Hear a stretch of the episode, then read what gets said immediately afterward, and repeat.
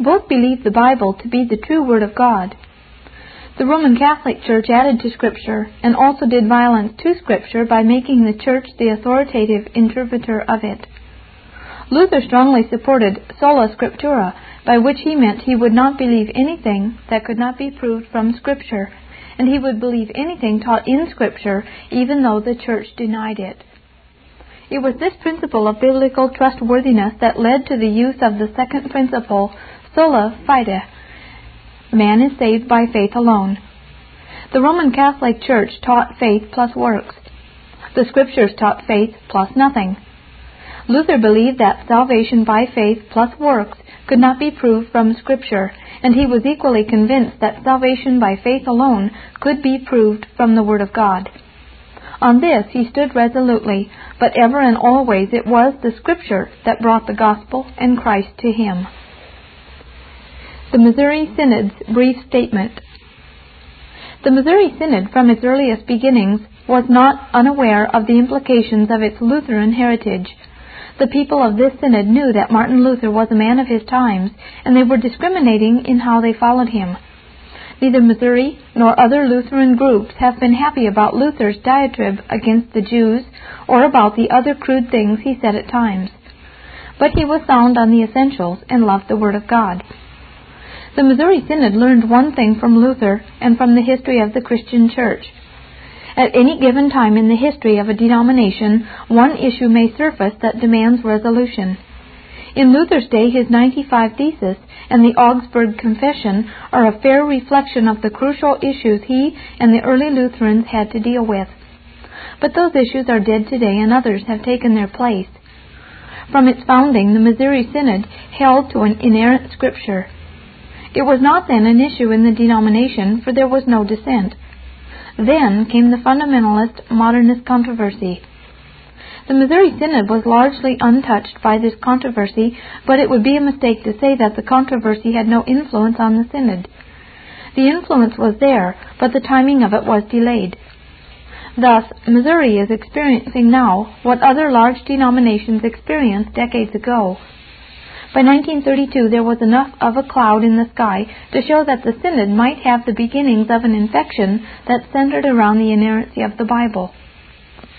In 1932, the Lutheran Church, Missouri Synod, adopted a brief statement of its doctrinal position.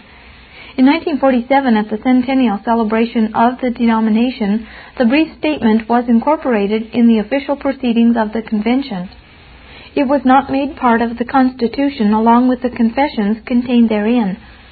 I have heard some argue in effect that the brief statement contravenes the Constitution, that the Lutheran confessions do not require or teach that a person should believe in biblical inerrancy.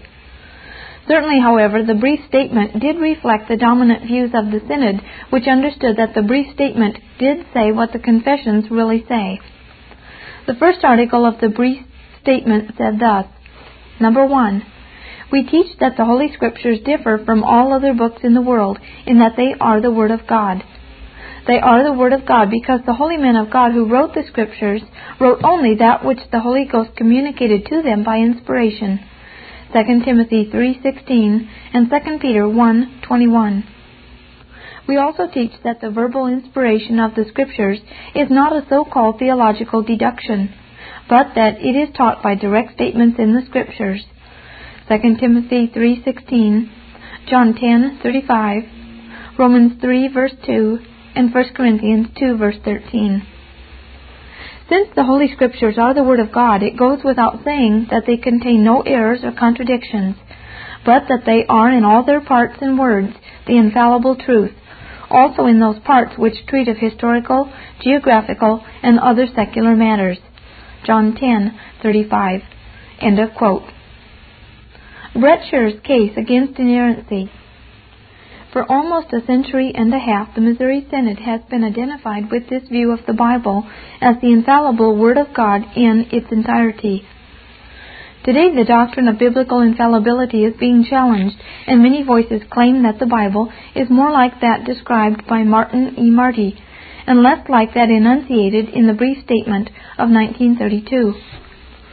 One of the best formulations of the basic issue in the Missouri Synod was advanced by Paul G. Bretscher in his book, After the Purifying.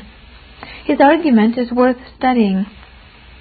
Bretscher says the term the Word of God is being used in the Synod, but points out that two different meanings are attached to it. The one meaning is that spelled out in the 1932 brief statement, which says that all of the Bible is the Word of God, and all of it is without error. Bretscher differentiates as follows quote, For example, Article 2 of the Synod's Constitution declares that the Synod and every member accepts without reservation the Scriptures as the written Word of God. But what do the members of the Synod have in mind when they hear and use that phrase, the Word of God? To many, perhaps most, it means the inspired and inerrant Scriptures, with God as the true author of every word. To a minority, however, the Word of God means the Spirit's proclamation of grace in Christ to sinners, and the Scriptures as the fountain and norm of that Word. Bretscher continues his argument using the term dross, from which the synod needs to be purified by giving to the phrase the Word of God a different meaning from that attached to it by the brief statement. He distinguishes between the Gospel and the Scriptures. He says that for the believers in inerrancy, the Scriptures are regarded as broader than the Gospel. Beyond their content of law and gospel, there remains the rest of Scripture. The Scriptures also contain information about other matters. Christians must also accept matters taught in the Scriptures which are not a part of the gospel. Thus, in the mind of the dross, that is, those who believe in inerrancy, the message which Christians must accept to be true Christians is more than Christ alone. It is more than the gospel of the gracious justification of the sinner through faith in Jesus Christ. Anything and everything that the Scriptures teach now belongs to our synod's faith and confession. Bretscher, in his distinction between the Word of God as understood by the believers in inerrancy, as against the minority for whom he is speaking, says this Not all of Scripture has to do with the gospel. Luther's definition of the Word of God had to do only with Christ and the gospel. Those who apply the term the Word of God to all of Scripture are mistaken. His conclusion is obvious. Whatever is not of the gospel may have error in it, and to extend the meaning of the term the Word of God to all of Scripture is wrong and misleading. He wishes to limit the term to what is to be found in some of the Bible, but not all of the Bible, only a part of it.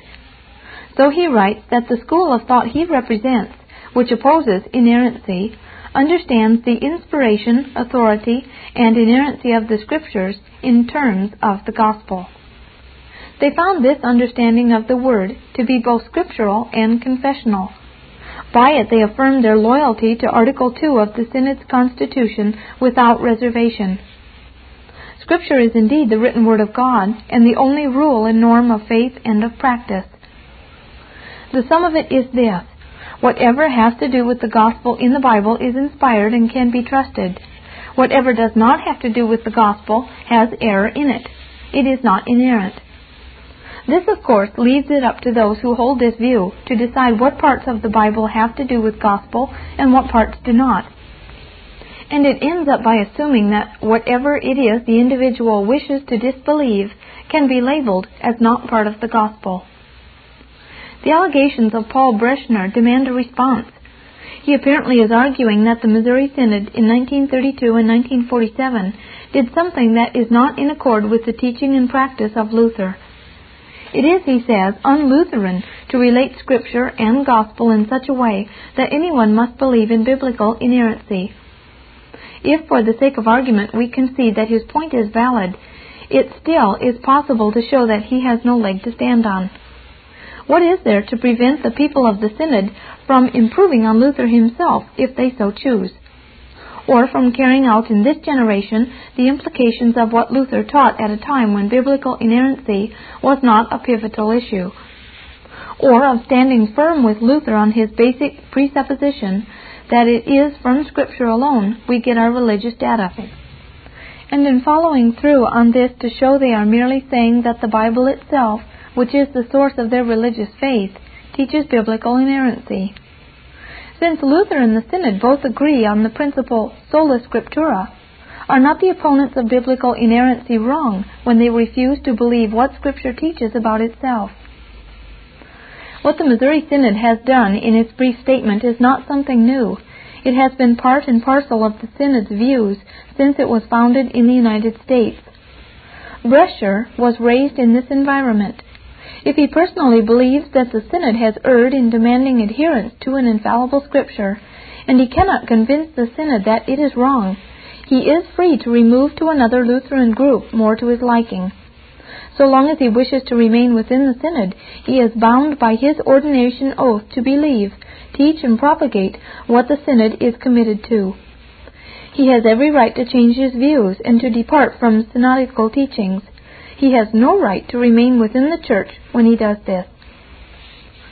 We need to explore what it means to be a Lutheran keeping in mind what Martin E. Marty said about who Lutherans are. If a man denies what a Lutheran church teaches, is he truly Lutheran? Let me illustrate this. Suppose Bretscher denies the deity of Christ, the vicarious atonement, the bodily resurrection of Jesus from the dead, and his second coming. Does he then have any claim to the title Lutheran? Does he have any right to remain with the church that calls itself Lutheran? More than that, does a Lutheran church not have the right to exclude from its fellowship those who deny the truth that their confession says a Lutheran believes? Does a church have a right to permit those who disbelieve Lutheran teaching to remain in its fellowship? Does not the presence of those who disbelieve Lutheran teachings almost surely guarantee further infection in the church and at last the loss of the church to historic Lutheranism in all except name? Since any church has the right to determine what its own confessional standards shall be, men like Bretscher have no right to deny those teachings or to defy the authority of the church that has set up those standards. This is an ethical issue that cannot be avoided. The great weakness of Bretscher's case is that he misunderstands Luther, and this misunderstanding stems from the need to believe that his ordination oath, properly understood, enables him to dissent from traditional Missouri Synod teaching. His situation might possibly be legitimate if his allegation about Luther's teaching happens to be accurate, but it isn't. In the chapter on the teaching of the Church through the ages about infallibility, statements were quoted to show that Luther believed in an infallible Bible. It is hardly possible for any scholar to say that this is not true. There is too much evidence in its favor. Who can read what Luther said in a sermon of John 3:16 and refuse to agree that he believed in biblical infallibility? Here are his words. If a different way to heaven existed, no doubt God would have recorded it, but there is no other way. Therefore let us cling to these words, firmly place and rest our hearts upon them, close our eyes, and say, Although I have the merit of all the saints, the holiness and purity of all virgins, and the piety of St. Peter himself, I would still consider my attainment nothing. Rather, I must have a different foundation to build on, namely these words God has given his Son so that whosoever believes in him, whom the Father's love has sent, shall be saved. And you must confidently insist that you will be preserved. And you must boldly take your stand on his words, which no devil, hell, or death can suppress. Therefore, no matter what happens, you should say, There is God's Word. This is my rock and anchor. On it I shall rely, and it remains. Where it remains, I too remain. Where it goes, I too go. The Word, and he is not talking about the gospel, he is talking about the written Word of God, not the incarnate Word, must stand, for God cannot lie, and heaven and earth must go to ruins before the most insignificant letter or tittle of his word. And to make this apply to Christ would make nonsense of what Luther is saying remains unfulfilled. End of quote. Bretscher's case, even if it were true, which it is not, that the Word of God means the Spirit's proclamation of grace in Christ to sinners, and that to believe in biblical inerrancy is not part of the gospel, is poles apart from Martin Luther. For Luther affirmed his belief in the Bible as free from error in the whole and in the part. If Luther did so in his day, no one has any right to suppose that he would approve of someone like Bretscher coming along today claiming the opposite. Indeed, the Missouri Synod is most Lutheran in standing for a belief about the Scriptures that is no different from that which was entertained by Luther himself. Keller on Adam and Eve. Relating Scripture to law and gospel as part of the Missouri struggle can be seen by listening to another writer who makes it plainer than Bretscher. Professor Walter E. Keller, chairman of the Department of Theology at Valparaiso, wrote in the Cresset of that institution, saying, I cannot say that the distinction between law and the gospel will answer the question as to whether Adam and Eve were historical, but that distinction releases me from the burden of having to say that Adam and Eve must have been historical. They may have been. From the viewpoint of the distinction between the law and the gospel, the question of their historicity is an indifferent matter. In a nutshell, what the Missouri liberals are saying is that it does not matter if the Bible contains error, since error does not invalidate the message of law and gospel. God can also work through error. Whether what happened was historical makes no difference. Theirs is a theology that sees all the intention of Scripture in a gospel understanding only, thereby making unimportant the historicity of the narrative described. Tietjen at Concordia. When President Tietjen was defending Professor Arlis Ehlen of the Concordia Seminary faculty in St. Louis, he revealed clearly the real state of affairs at the seminary. Ehlen, when explaining his position on angels, wrote, In this matter, as in all others connected with biblical exegesis, I am concerned to be totally faithful to the intention of the divine author I accept, in connection with the Red Sea crossing of the Israelites, what the sacred writers evidently intended by their elaboration of the miraculous details, namely, to magnify the glory of God's great act of salvation and to heighten its impact on those who hear in faith. In this case, too, my ultimate concern, therefore, is to be faithful to the intended meaning of the biblical text. So Tietjen could write, I have had a number of doctrinal discussions with Dr. Ehlen in recent months. In those discussions, he has specifically affirmed the authority of Scripture in its entirety and in all its parts. He has stated that he affirms the facticity of what the Scripture intends to present as facts. In all of this, the use and meaning of the word intended is what makes the difference.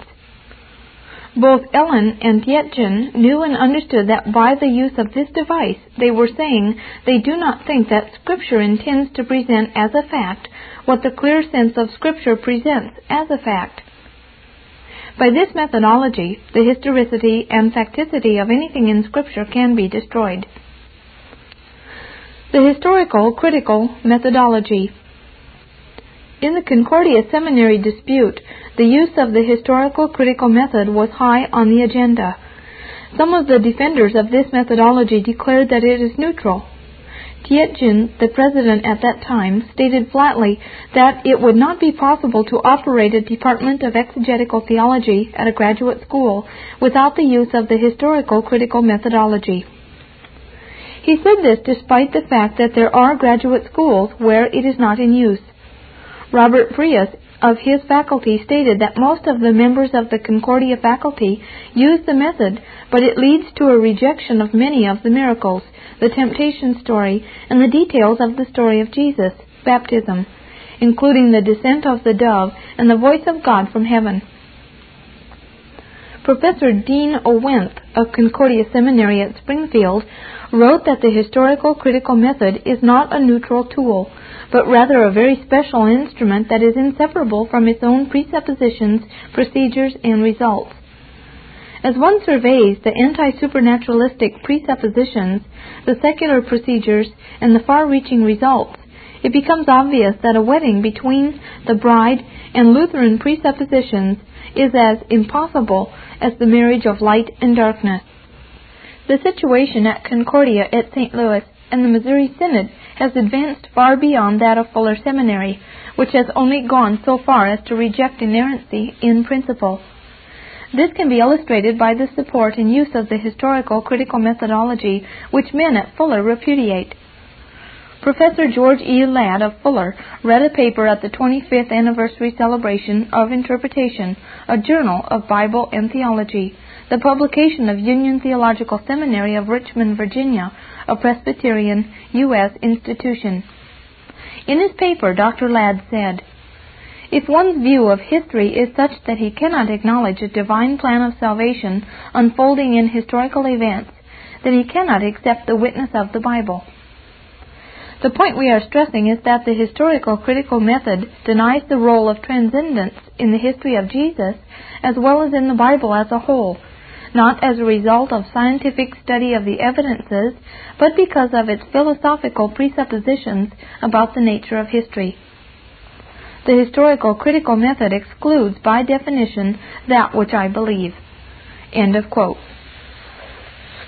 Ladd is correct in his assertions that the use of the historical critical method to be found among Southern Baptists as well as among Missouri Synod Lutherans is based on presuppositions that destroy historical orthodoxy. Orthodoxy and the historical critical method are deadly enemies that are antithetical and cannot be reconciled without the destruction of one or the other. Before J. A. O. Preus became president of the Synod in 1969, his predecessor, Oliver Harms, constantly defended the seminary at St. Louis and repeatedly assured the denomination that all was well there. Dr. Harms was a well meaning man whose reassurances were based on statements he had received from the seminary presidents. Since he was not particularly discerning and displayed no particular acuity concerning the issues at stake, he was taken in. He spoke either out of ignorance or lack of understanding, but in any event he served the purposes of the neoliberals in the denomination. The Janzow Survey Walter Janzow, the president of Seward Concordia, earned a doctorate in sociology at the University of Nebraska in 1970. His dissertation entitled Secularization in an Orthodox Denomination provided statistical data that show the Missouri Synod indeed has a real problem on its hand. Dr. Janzow made a detailed study of the theological learnings of what he called Missouri's elite, the laity, and the parish clergy. The results were revealing. 89% of Missouri's laity fell into the upper range of theological orthodoxy. 82% of Missouri's parish clergy were found there, only 69% of the elite, which included people at the headquarters and at the seminaries and schools, belonged there. Of the elite, only 51% accepted the Bible as the inspired and inerrant Word of God, whereas 65% of the parish clergy and 83% of the laity did.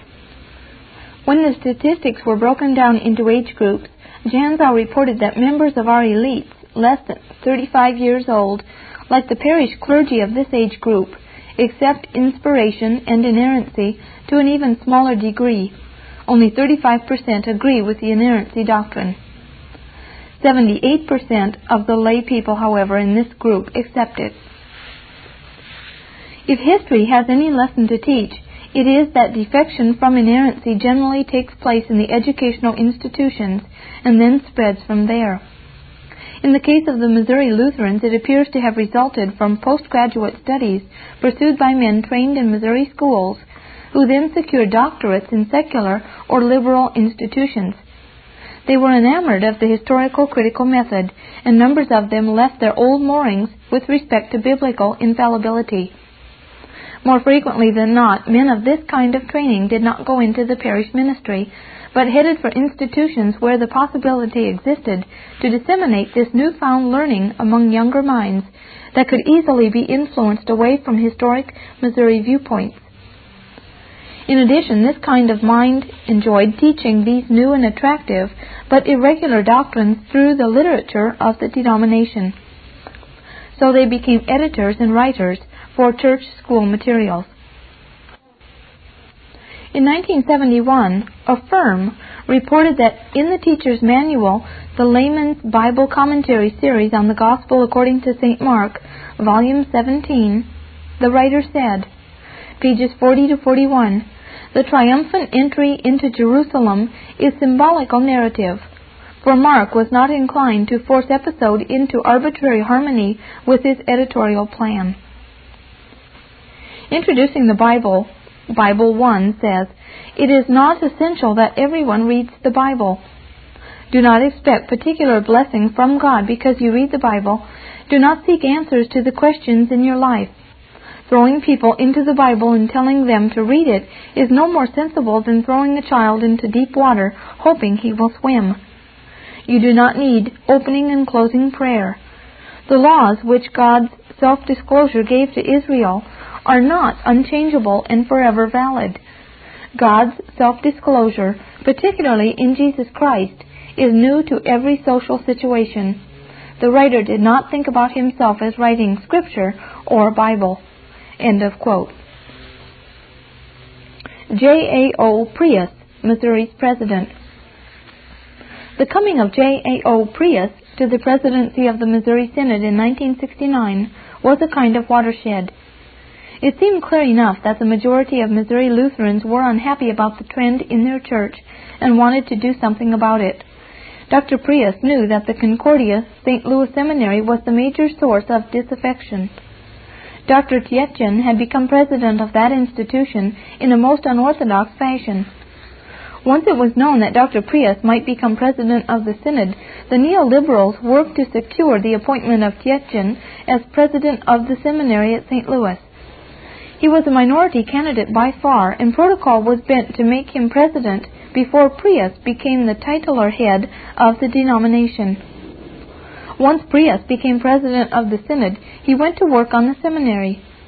Tietjen and his supporters regarded this as persecution, whereas Preus believed he had a mandate to clean up the problem. When the showdown came at the seminary in St. Louis, Tietjen was removed from his office.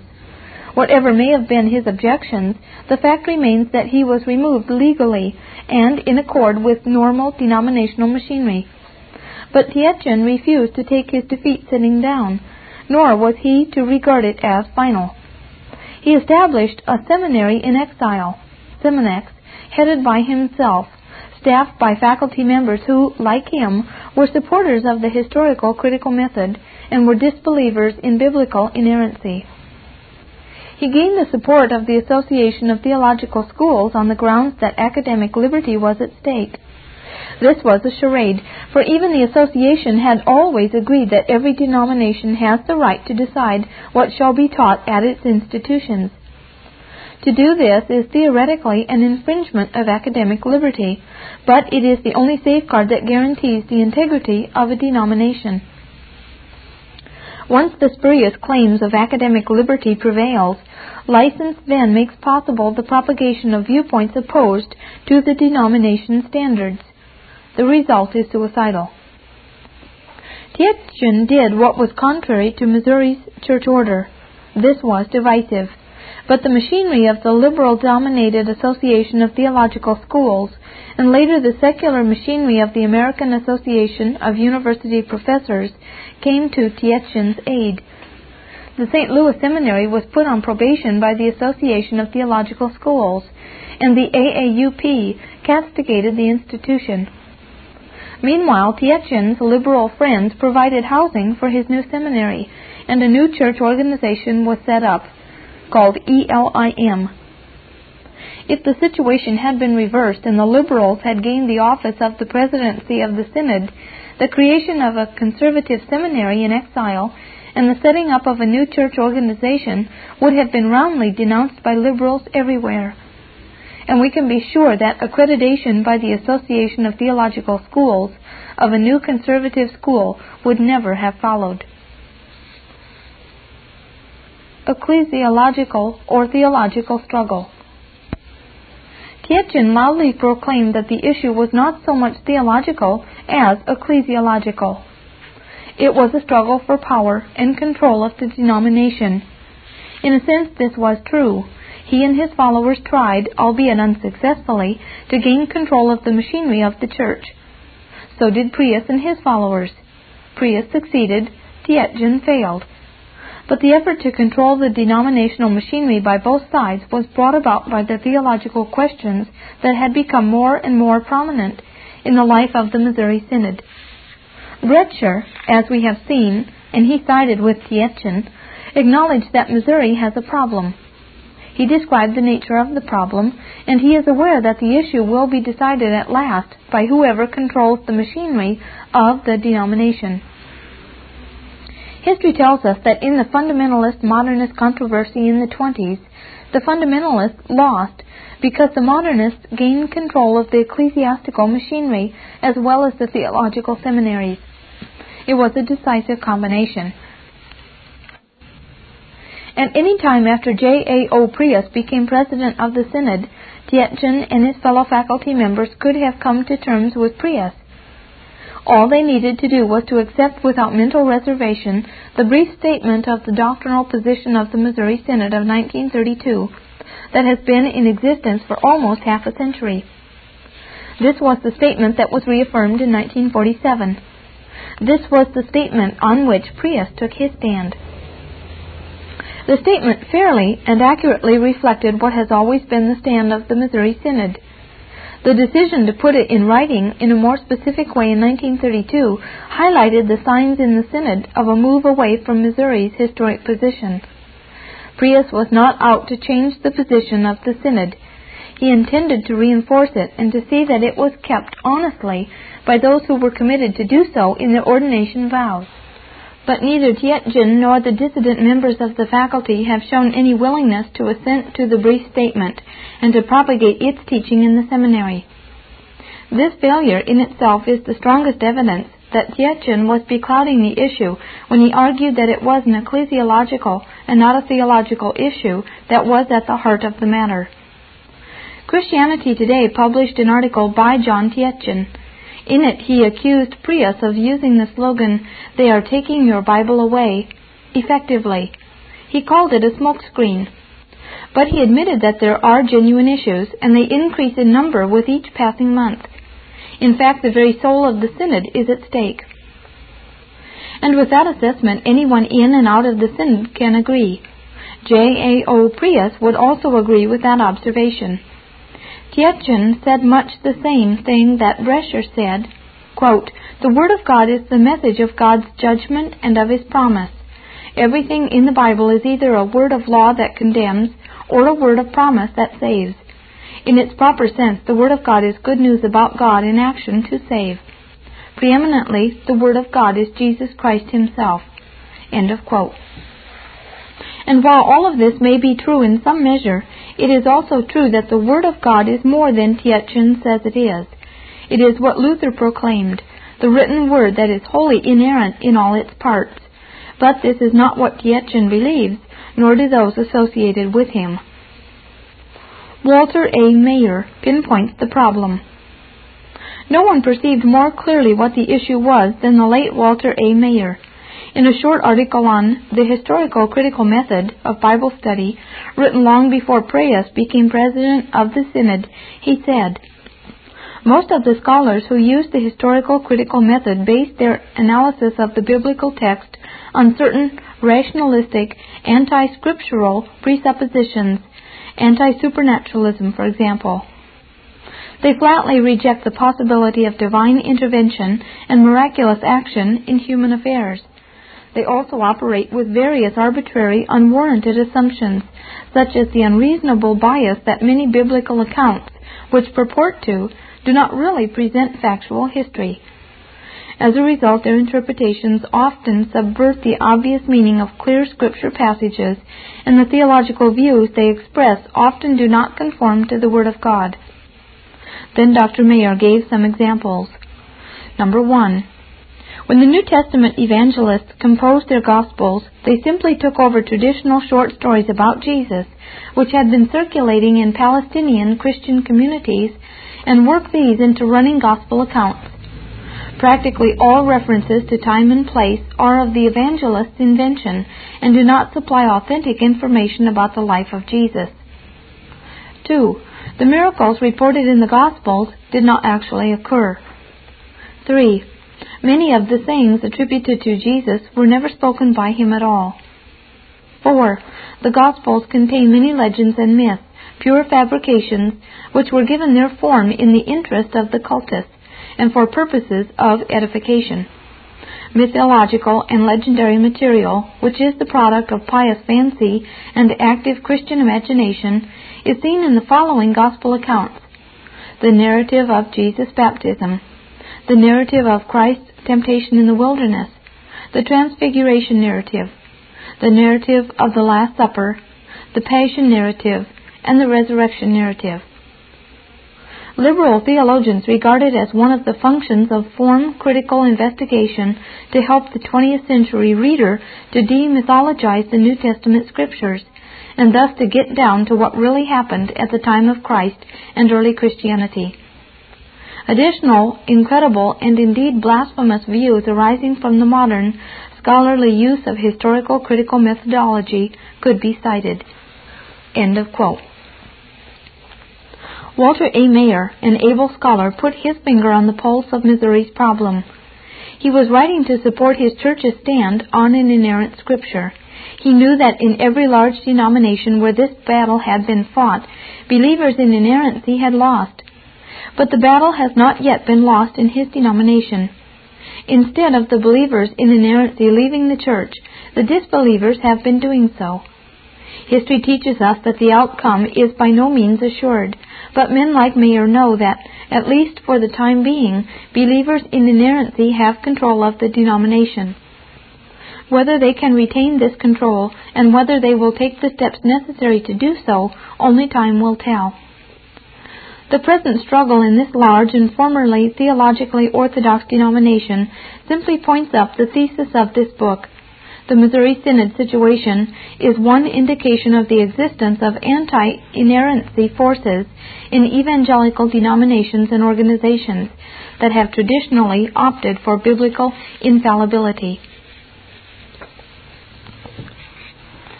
Page 89, Chapter 5 The Southern Baptist Convention.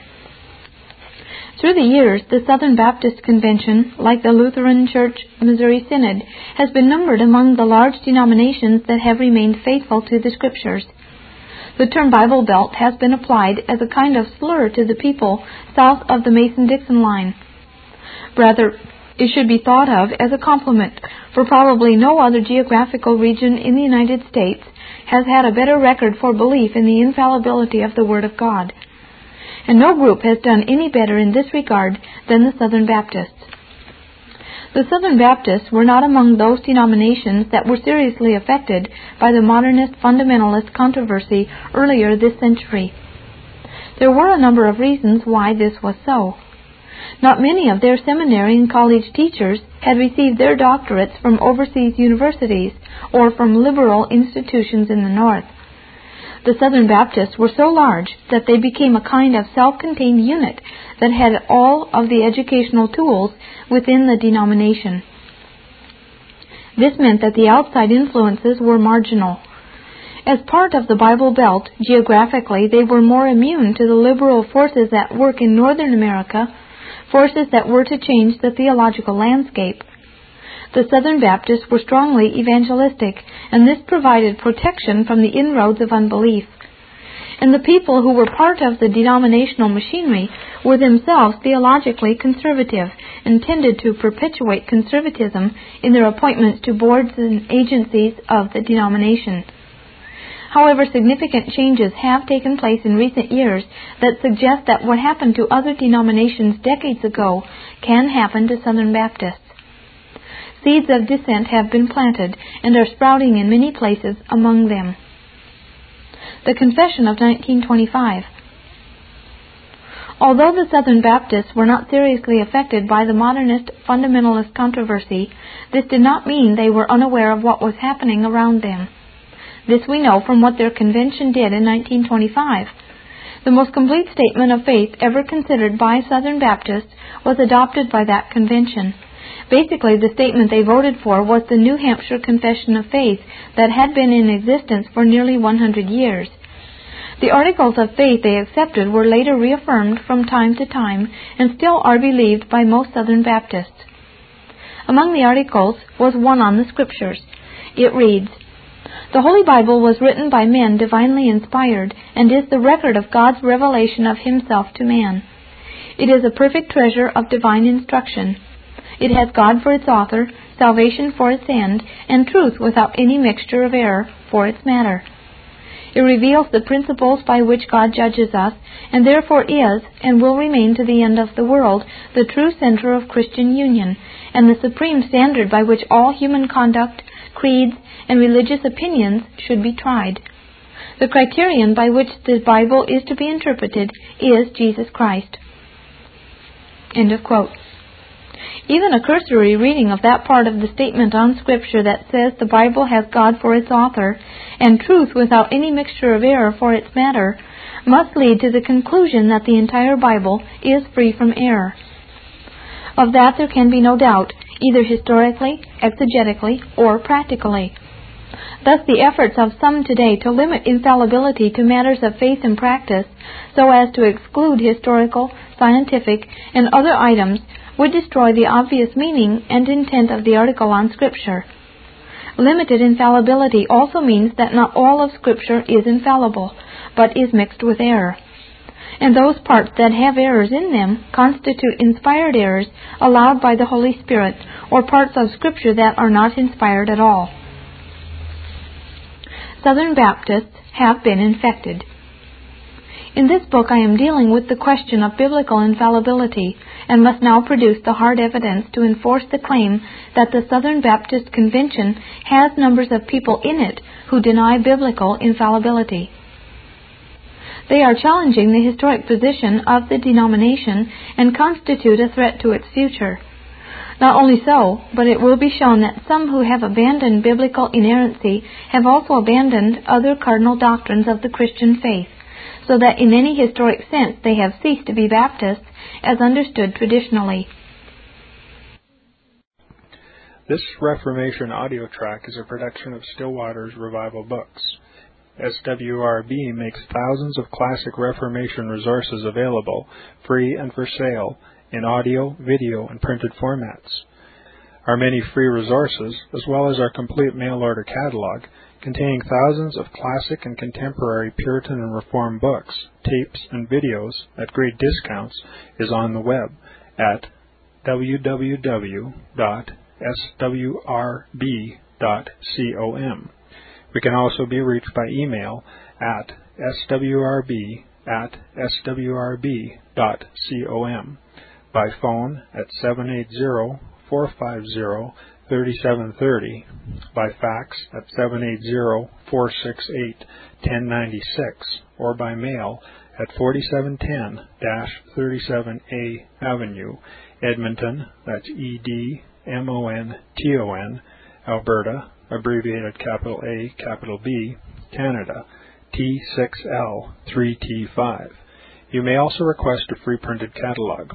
And remember that John Calvin, in defending the Reformation's regulative principle of worship, or what is sometimes called the scriptural law of worship, commenting on the words of God, which I commanded them not, neither came into my heart, from his commentary on Jeremiah 7:31, writes, God here cuts off from men every occasion for making evasions, since he condemns by this one phrase, I have not commanded them, whatever the Jews devised.